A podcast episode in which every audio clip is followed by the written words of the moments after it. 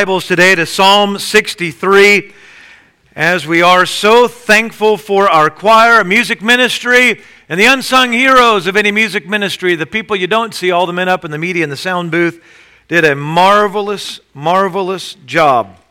It is okay to be Christian and patriotic at the same time. And uh, we serve and praise our Lord first and foremost, but we are thankful for our country and we are thankful for God's work in our country. Psalm 63, verse number 1. Got some folks still finding their place, so we'll give them a moment. We want to have everyone on board and ready to go as we read God's word, so give folks just a moment to get settled. Psalm 63, verse number 1. O God, thou art my God. Early will I seek thee. My soul thirsteth for thee. My flesh longeth for thee in a dry and thirsty land where no water is, to see thy power and thy glory, so as I have seen thee in the sanctuary. Because thy loving kindness is better than life, my lips shall praise thee. Thus will I bless thee while I live. I will lift up my hands in thy name. My soul shall be satisfied as with marrow and fatness, and my mouth shall praise thee with joyful lips. Father, we come to you and we are grateful, thankful for this country, but even greater, we are thankful for you. Father, we praise your name today, and may your praise, as Scripture says here, continually be on our lips. For this message, I pray that you would use it. It's your message, Father, so I ask that as the Spirit works in people's hearts, that we would be ready and receptive to your will and way today. Touch hearts and lives, we ask. In Jesus' name, amen. Thank you for standing. You may be seated. The Washington Monument stands 555 feet tall. My family and I have been in it. Anyone else here been in the Washington Monument before? Been all the way at the top? Did you have the courage to go up there? It's quite a sight when you get there. I do know this the top is not COVID friendly, it's a tight quarter up there. Windows all around it. Look out, and you can see just about everything in the city. Until the Eiffel Tower was built, it was the tallest structure in the world. It still today is the tallest stone structure in the world. If you were to see it or you to see an image up close, you would actually notice that there's two different shades of that white color. One's a little whiter than the other because it was built at two different times. And the rock was quarried from different places, so it came out just a little bit different shade. The reason why it's two different shades of color built at two different times is at one time in America, we built things when we had money for it and it had to stop for a while because they couldn't afford to finish it. And when they could, a couple decades later, it was finished. But what I want to point out about Washington Monument is this. At the very top, of course, it comes to a peak, it's an obelisk. It has a 100 ounce, that sounds large, it's actually not large at all, but it's 100 ounce, pure through and through aluminum pyramid on top. Does anybody know what the top of the Washington Monument says? The structure that stands above all others. Anyone know what it says? It's written in Latin, but translated into English at the very top of that monument. So symbolic of American greatness. In English would be these four words praise be to God. We have what is called the American miracle for a reason. America truly is a miracle. You study the story of the fight for American independence, and you will see time and time again the providential hand of God. Now, today, in the year 2020, 2022, many negative things can be said. And many negative things are being said. And in some cases, negative things need to be said. But I do know this negative sells. People flock to negative news. Today, I wish not to be negative. The Lord has led me in this message to take these moments we have in this service, after what we have sung together as a congregation, and after what our choir sang a few moments ago, let's take these moments to simply and sincerely praise God. If you would walk with me through this brief passage we read a moment ago, verse by verse, you're going to see four different reasons why we ought to praise God. Verse number one, look at just the very first line, at least in my Bible, the very first line. O God, thou art my God. First of all, praise God for God. He's still on the throne. No matter what your favorite talking head says on the radio. And by the way, you miss a few days, he or she'll still be talking about the same thing when you turn it back on.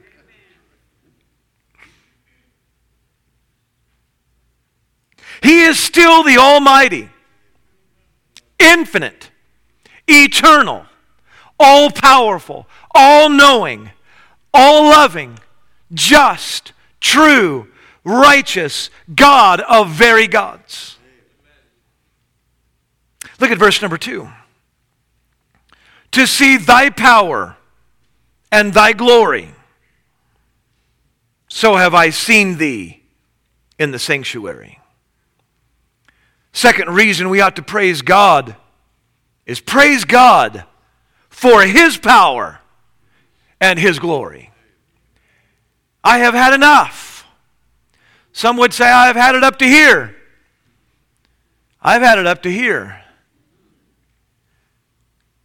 with praising the glory of men. We worship people in our society. We have a whole magazine called People. I'm a people, I've never been in it.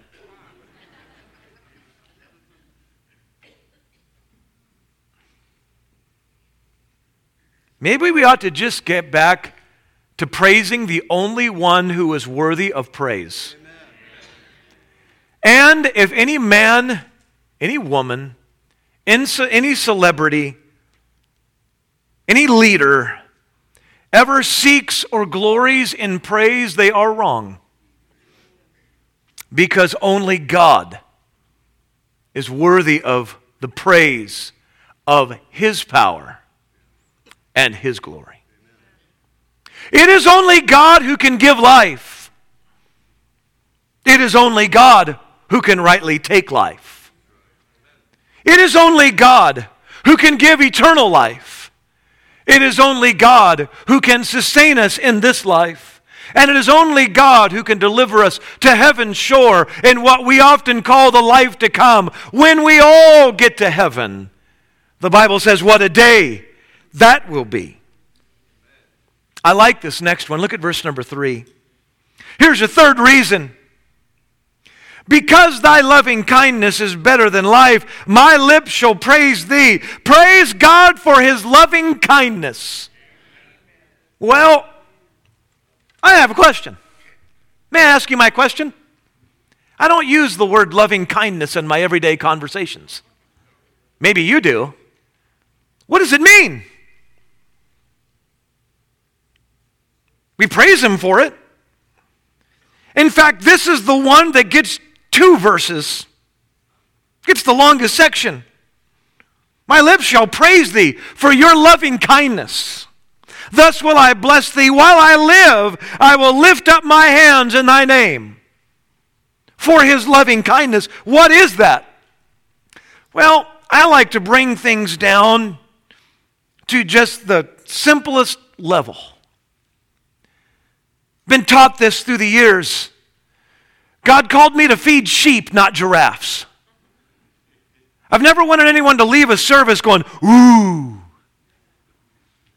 I want people to leave the service going, ah, oh, what a glorious God. Praise Him for His loving kindness. What does that mean? It means praise Him because He's been so, so, so good to us. God's been good. In a world of negative, God's still good. In a world of hurt, yes, God is still good. In a world of pain, God is still good. In a world of confusion, God is still good because we know, you all know this is coming. We know this. God is good. I can say that at a moment's notice. Sometime I'm going to walk by you in Costco. I've learned Costco is my favorite place. I was in Costco earlier this week, stopped to get dinner. And I don't know if they saw me. I didn't want to, you know, I didn't want to alarm people. I, I was eating, and I saw. Uh, so I was actually, I think I saw. Did I see the glow? Were you at Costco the other day? You were walking out, and you were too far away. I thought I saw the glow downs. Josh is up in the sound booth, and I saw them walking out as I was eating. I see church people every time I go to Costco. I think Jesus would have gone to the Costco if it was around back then. Paul would have gone to Costco. They would have been there. All the disciples would have been hanging out at the sample station.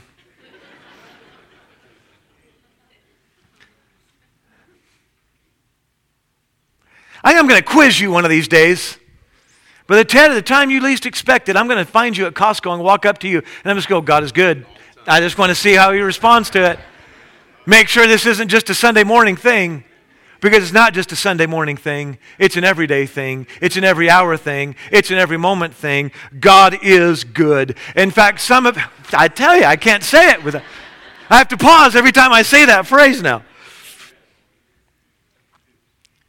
And for some of you, let me let you in on what you need to know. Some of you are going through some very dark, difficult valleys. You need to remind yourself in the valley, God's still good. In Southern gospel music, there's a very well known song. It's one of the best known songs of probably the last 50 years. The God on the mountain is still the God in the valley. We've had the writer of that song, Tracy Dartt, just recently went home to be with the Lord, true servant of God. He even pastored churches in his ministry, saying God greatly used Brother Tracy Dartt by his own testimony in this church. If you know that song, he said that while living in Apple Valley, California, he wrote that song looking at the mountains around him that the God on the mountain is still the God in the valley. Our lips can still praise God for His goodness even in our darkest day. And for many of us, that's exactly what we may need right now is just to stop thinking about the hurt and start thinking about the one who is greater than your hurt. My lips shall praise thee. We praise God for God Himself. We praise God for His power and His glory. We praise God for His loving kindness. But look at verse number five. It just flows right in. Verse five works perfectly with everything that we've seen. It seems to be getting more and more particular as it goes. Have you noticed that?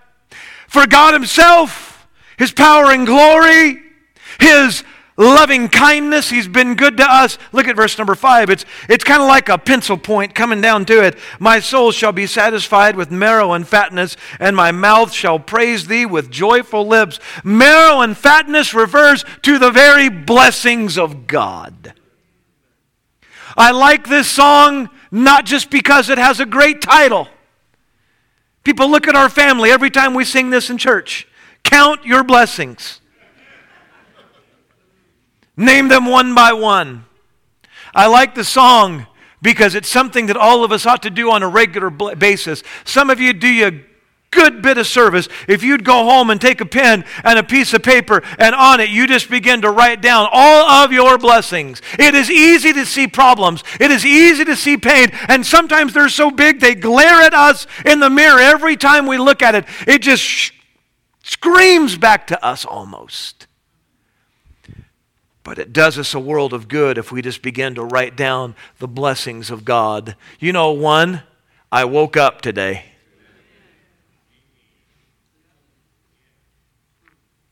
Some of you need to look down the row and thank God for the family that you have. Some of you need to call your family this afternoon. Some of you need to thank God for a wonderful church family. I'm thankful for you. I tell you, as a church family, we laugh together, and I love to laugh together. I hope, I hope you come back tonight. We just have a good old time. I'm going to watch Brother Ted play with our California fireworks. That's what I've been doing every fireworks. We're not. We're on video now. We're, we abide by the city ordinances and all that. If you want to have real fun with fireworks, go somewhere where they're legal. And boy, I tell you, you have a lot of fun. But we'll we we bought the stuff that we're allowed to have. That basically, you know, there's concrete, and you go boop, and you throw them down and. Pew, So tonight, I think just for the fun of it, I just might get in a popper war with Brother Ted. We're gonna. I mean, it's it's fun to laugh together as a church family. You know something? As a church family, we've cried together. As a church family, we've we've been on mountaintops together. We go through some valleys together. Here's the wonderful part of a church family because the chief cornerstone is Jesus Christ. We're empowered of the Spirit of God, and the church was purchased with the dear blood of our Savior. We do all of this, whether it's joy and smiles or sorrow and tears, we do it together. And I thank God for you. A church is a building in the sense of we are fitly framed together, not just the wooden beams. This building itself is not the church. It's the house where we meet together as a church family, but it's not the church. But in the biblical sense, we are like a building fitly framed together. Every place, we're like a body where every joint supplieth the need because of the Lord, but we are a family. That's a tremendous blessing. Many of the great blessings in my life are due to the church family that I'm in. I could go on down the line. We could exhaust. We could just stay here from now until 5 o'clock evening service and we could just lift off the blessings of God. How would you like to do that? Okay, now everyone that just amen. Just have a question for everybody because when, when we had to do some services differently for a while, there, I, there was one criticism I didn't get. No one ever said, Preacher, you're preaching too short. These services aren't near long enough. No one ever said that. But anyhow, I'm joking with you. Because I just want us to stop for a moment and reflect on the blessings of God. Praise God for God. Praise God for His power and glory. Praise Him for His loving kindness. He's been good to us. Praise God for His blessings. But now, those are the reasons, but how do we do it? I believe in our lives we ought to have praise unto God in history. Time would fail us to go step by step. But I do want to read this to you, and I'd like to have your attention. In fact, family life, I alluded to it. You'll remember the person's name because I gave you the way to remember the person's name. But a French writer came to America in 1831 seeking to discover the reason for America's greatness. This Frenchman's name was Alexis de Tocqueville. And he wrote, I sought for the greatness of the United States in her commodious harbors, her ample rivers, her fertile fields, and boundless forests, and it was not there. I sought for it in her rich mines, her vast world commerce, her public school system, and her institutions of higher learning, and it was not there. I looked for it in her democratic Congress and her matchless Constitution, and it was not there. Please make note of what this Frenchman said nearly two centuries ago. He finished by saying, Not until I went into the churches of America and heard her pulpits flame with righteousness, did I understand the secret of her genius and power. And this is what he discovered America is great because America is good. And if America ever ceases to be good, America will cease to be great. But did you note where he found that?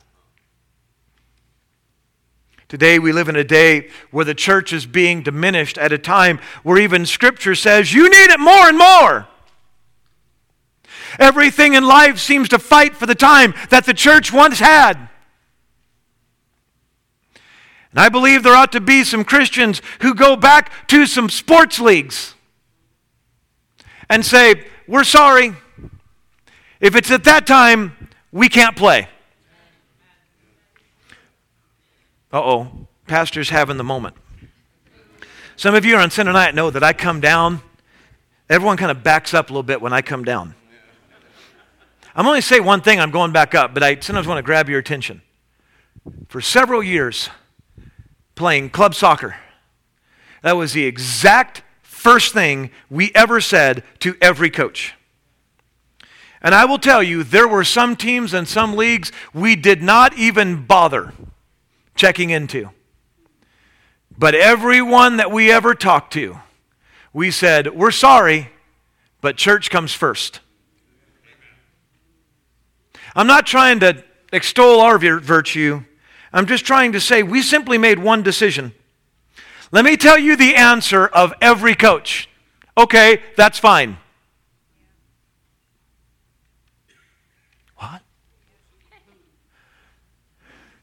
Some of them we went so far and say, I get it. That's your, that here it is. This is what I wanted to say, everybody. That's your priority. And I'll tell you something. I'm just, I think sometimes it's time to say what needs to be said. If they'd have said, nope, sorry, then our boys wouldn't have played. Because there's a chance they might hit the big league someday. There's a chance. And there's some talented boys. But there's an absolute 100% chance that one day they're standing before God. And I'm standing before God as their daddy. And I'd rather be concerned with what God of very gods, eternal God, eternal King, says to me as a daddy with my boys than I am with some league or some coach and what they think about whether or not I go to church or not. Oh, but, but, but, but, but, you know, church this, church that. No, church something, folks. Stop playing with it. There are some people said they don't report this in history, they don't report it. During the American War for Independence, there were preachers who stood in the pulpit and they used to always, all of them wore these long robes. Am I glad those days are over? Whether they're a Baptist or Methodist, they often wore these long robes. There would be preachers who would get up and they would preach about the power of God. They would preach about the virtue of God. When they would get to a certain point in their message, they would take the robe off, and underneath it was the military uniform of what they had for a continental army in that day. That's not reported. Well, we need to get back to, folks, we lose the church in America, we lose America. We make church this thing we can do with or without. Sooner or later, we'll do without it. Praise God for what He's done in the past, and He's used some people, but God's not done using people. God wants to use some people today in His local church. Praise God for His work in history. That some Christians today be not ashamed that they are followers of the Lord Jesus Christ. Secondly, praise be to God for the future. Oh, but the future. We don't know what's going to happen in the next election. That's not the future I'm talking about, people. Get your mind on a bigger future. Woo! There's something bigger than that. We don't, I don't know what hold, I don't know what has in the future, but I know, I know who holds tomorrow. We're pilgrims. America and much of its founding through the work of ones we called pilgrims years ago, but not pilgrims in that sense, pilgrims in this. Folks, we're just passing through this life. Like Abraham, looking for a city whose builder and maker was God. A heavenly mindset. Do you wake up every day thinking this could be the day that the trumpet will sound? That might change your outlook a little bit. Praise God for the future. We're pilgrims. One day that trumpet will sound. One day we'll be called, I love this word, home. Tribute Quartet was here several months ago. It was the number one song all of last year. They sang it here. It was so much more meaningful hearing it live than it was, I've heard it on the radio and such. Some call it heaven, some call it whatever you will. But the writer who also sang it here said, I call it home. Tonight, after a long day of ministry and service, you, like I, will go to a place called home. At my home, there'll be a cat out in the front yard that wants nothing to do with me. And that's okay because I don't want anything to do with him either. But some of you know his name already. There'll be a dog. And when I get home, no matter what anybody says or does, here comes Fred. And it's just Fred and Joel for a moment. I'll go home and I'll have a snack and I'll enjoy that. Oh, I'm just, I'm just, you get, I'm just trying to talk with you today. That this earthly home is, I hope, a small picture of what our heavenly home will be like one day. When we go home forever, and there will be no more night, no more pain, no more sorrow, no more tears, no more sickness, no more disease. Forever will be with the Lord. Praise be to God in history and for history. Praise be to God for the future. But now, how to praise God today? Maybe you'd write these four things down as we consider praising God for who He is, for His power, for His goodness, for His blessings. How to praise God today. Number one, I plead with you as a preacher of the gospel stay true. Stay true, Christian. Now is not the day to compromise. Now is not the day to turn back. Now is not the day to give in, and now is not the day to give up. Stay true. Secondly, stand. Stand in truth and stand in love and stand for right. Third, serve. Serve. Serve God and others. Stay true stand, serve, and seek. Seek God and seek others. Several weeks ago, I gave us, about three weeks ago now, I preached a message, and I said it's more than just points of a message. It's what I long for and desire for to be the real mission of this church. Three simple things. There's a lot involved with each one. But to keep as a focus, one, love God supremely above anyone and anything else. Two, reach others. Reach out to the lost, reach in within the church and serve. Number three, grow in Christ. Love God, reach others, grow in Christ. Seek God's purpose, God's will and way in your life today. There's one other that starts with the letter S, and it's for those who do not know Jesus Christ as their Savior. Be saved.